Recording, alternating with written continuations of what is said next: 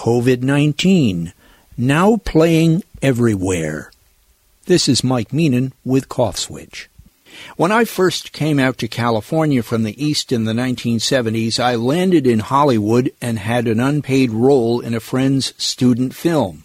I had to play a dead body, kind of a challenge as the method was no help with this role. Later, I moved to a resort city that was often a location for feature films. Many friends got jobs as extras. I could never take the time off work to do that. But now I feel like a character in a disaster movie. I only wish that were true, then the story would be over in two hours. We have a somewhat confused former TV personality playing the role of president. Not the greatest casting, as the part calls for a little more gravitas. I guessed Morgan Freeman wasn't available. But even Mr. Trump seems to be learning his lines now.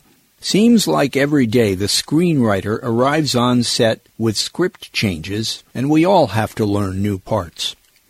Because of the coronavirus, many of us now find ourselves working from home. I've been doing this for years, playing a part that comes naturally these days, but for many of you it will be an adjustment. It sounds a lot better than it is in some ways. You've become used to a familiar routine, which maybe included things you hated like the commute, annoying coworkers, or an unreasonable boss. It may surprise you that you will find yourself missing some of these things. Maybe there was actual camaraderie there. If you commuted by yourself, Maybe that car trip was alone time, unavailable at work or at home with a noisy family, and now you may have to become a teacher too.